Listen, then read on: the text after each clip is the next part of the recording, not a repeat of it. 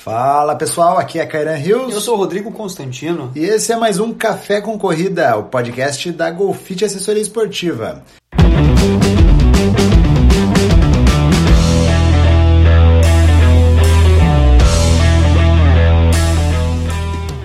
Então, hoje a gente vai falar um pouquinho da nossa experiência no Troféu Brasil. O Troféu Brasil aconteceu em 2020, do dia 10 ao dia 13 de dezembro, e foi uma experiência bem bacana, tá? Junto ao atletismo nacional. Rodrigo, conta aí pro pessoal o que é o Troféu Brasil. Bom, o Troféu Brasil Caixa de Atletismo, ele é a maior competição de clubes da América Latina na modalidade, né? Desde 1945 ele vem sendo realizado e anualmente ele premia os melhores atletas do Brasil. É, e é importante salientar aqui que é de atletismo, não é só corrida. Então tem provas de arremesso, provas de lançamentos, prova de saltos e sim as corridas, tanto as de velocidade quanto as de meio fundo e as de fundo, né? A gente no caso foi participar dos revezamentos, tá? Tanto o revezamento 4 por 100 metros rasos e o revezamento 4 por 400. Isso, fomos representar o FSM nessa competição, foi realizada na cidade de São Paulo, então 2020 no Centro Olímpico de Treinamento e Pesquisa, uma ótima pista, uma das melhores do Brasil. É uma baita estrutura, né? Uma baita estrutura assim para realização de provas, pista sintética, um tapete para correr, né?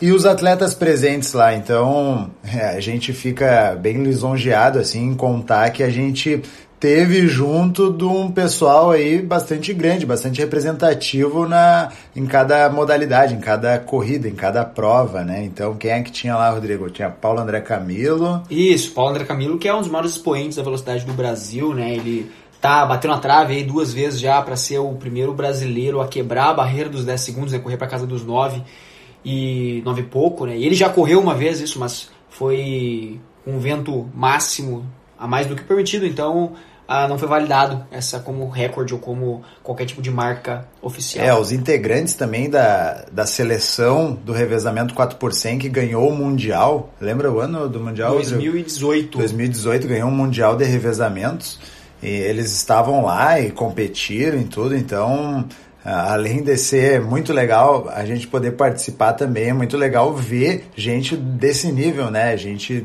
uh, de elite participando, né? Então é, é, uma experiência bem bacana. Outros atletas que estavam lá, Darlan Romani, que é um. Ele, ele é top 10 assim, do mundo, se eu não me engano. Top 5 do mundo atualmente. Top 5 do mundo atualmente no arremesso de peso, então é um, é um cara fantástico, assim, a gente tirou foto com ele, inclusive. Já quebrou a barreira dos é. 21 metros. Para quem não sabe, o arremesso do peso arremessa uma bola de ferro de 7 kg 260, então assim, ó, não é fácil, principalmente para um cara desse é nível mundial e nível olímpico. Tinha o Altobelli também, corredor de 5 mil e 10 mil metros. Também cara... corredor de 3 mil com obstáculos. É. Só fazendo um adendo aqui, o Mundial de Revezamento que o Brasil ganhou foi em 2019. Foi em 2019, então, que o Brasil, com aquele quarteto mágico aí, venceu a competição.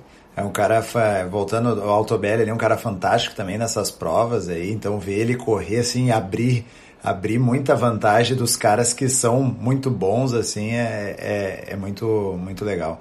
Outras coisas que a gente presenciou lá. Teve entrega de uma medalha, foi, um, foi uma parte muito bacana no final da competição, né? Em Sydney 2000, o Brasil ele ficou em segundo lugar, teve medalha de prata no revezamento 4 por 100, só que o reserva da equipe ele acabou não ganhando a medalha, né? Então teve a entrega da medalha lá para para o que ficou de reserva. O Cláudio Roberto, e foi um evento, juntaram todos, teve matéria no Fantástico, foi, foi bem bacana isso daí. Sim, mais um momento para contemplar esse revezamento que foi fantástico, né? Em Sydney 2000 aí o Brasil conseguiu ficar na segunda colocação, perdeu apenas para os Estados Unidos, mas venceu Cuba e outras potências do esporte na época com Vicente Lenilson, Edson Luciano, André Domingos e Claudinei Quirino, um quarteto fantástico mesmo para o Brasil. Tá, então voltando a falar da nossa participação aqui, então as provas aconteceram do dia 10 ao dia 13, tá? A gente participou do dia 12 e 13 na, nas corridas lá. E a gente foi pela Universidade Federal de Santa Maria, tá? A universidade, ela recentemente se filiou à federação, então ela é uma espécie de clube, tá? Então a gente foi representando a universidade lá junto com outros atletas de outras provas. Teve gente dos 3 mil obstáculos, teve gente do lançamento de disco e teve outros componentes junto conosco do revezamento. Uh, no dia 12 a gente correu 4 por 100, foi uma experiência bem bacana, né, Rodrigo? Isso. Ficamos na 12 colocação, só de parar para pensar que conseguimos ficar entre os 12 melhores do Brasil, cara, isso aí é fantástico, né? Isso é fantástico. Isso é fantástico. É, é uma prova muito bacana, assim, é uma prova muito rápida. E, Decidido e, no detalhe. No detalhe, nas passagens ali, principalmente.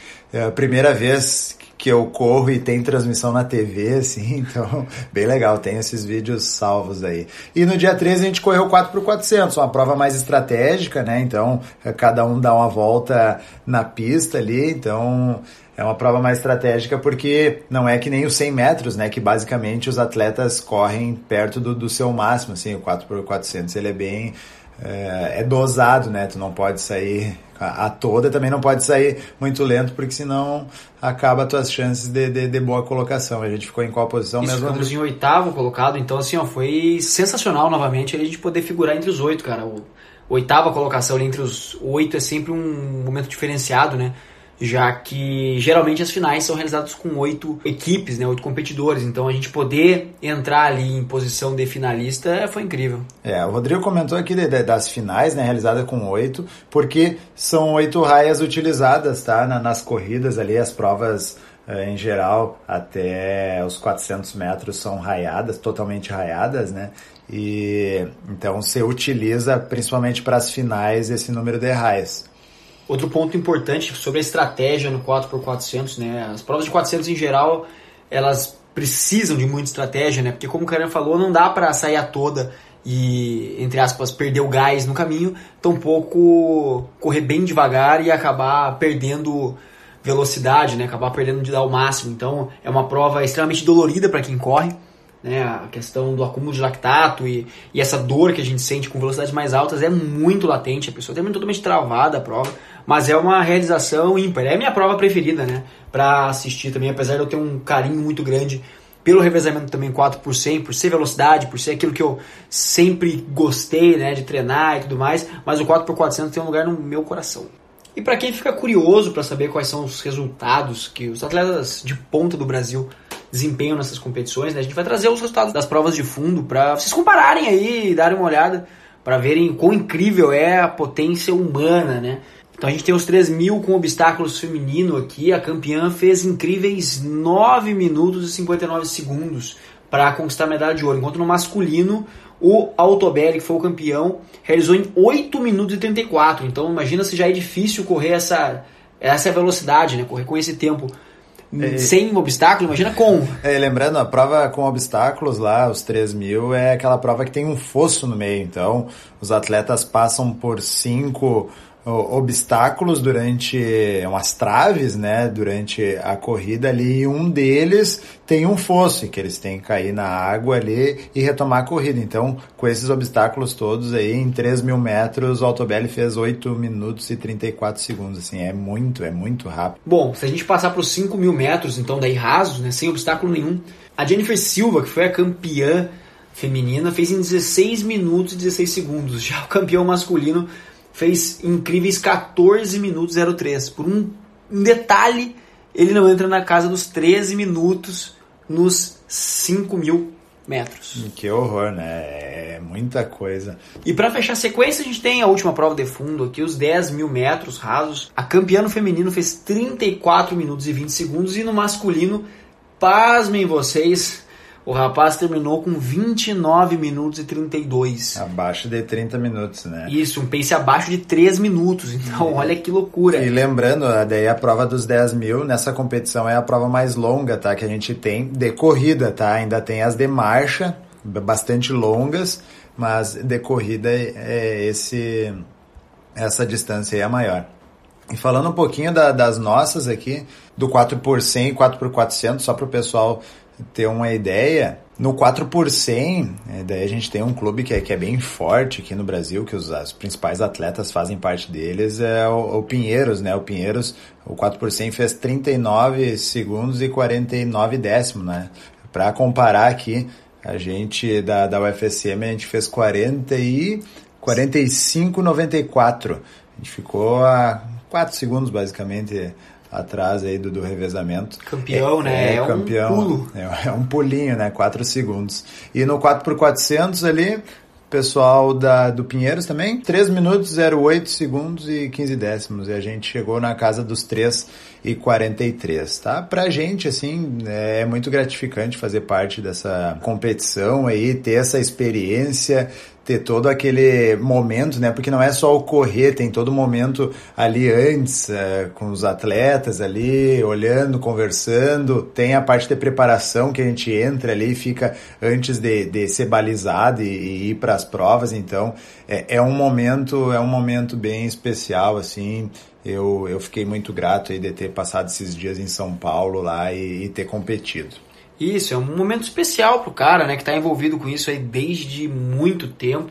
Poder representar a FSM, que foi a minha casa aqui em Santa Maria por diversos anos, né, fiz a minha graduação inteira ali, também competi, competi contra o Cairã no início e depois fomos colegas de equipe, então, assim, é muito gratificante, muito feliz a gente poder representar a UFSM nesse que foi o ponto alto da universidade em competições federadas. E ainda botar uma camisetinha da Golfit lá para tirar para tirar umas fotos lá. Então, isso, representando a Golfit aí com chave de ouro mais que especial. É isso então, pessoal. Espero que tenha, a gente tenha conseguido passar aí um pouco de informações sobre essa competição aí, a maior competição da América Latina de atletismo. Qualquer dúvida, Uh, entre em contato conosco aí, comentem no nosso episódio. E é isso. Esse foi mais um episódio do Café com Corrida, o podcast da Golfit Assessoria Esportiva. E até a próxima. Valeu! Valeu!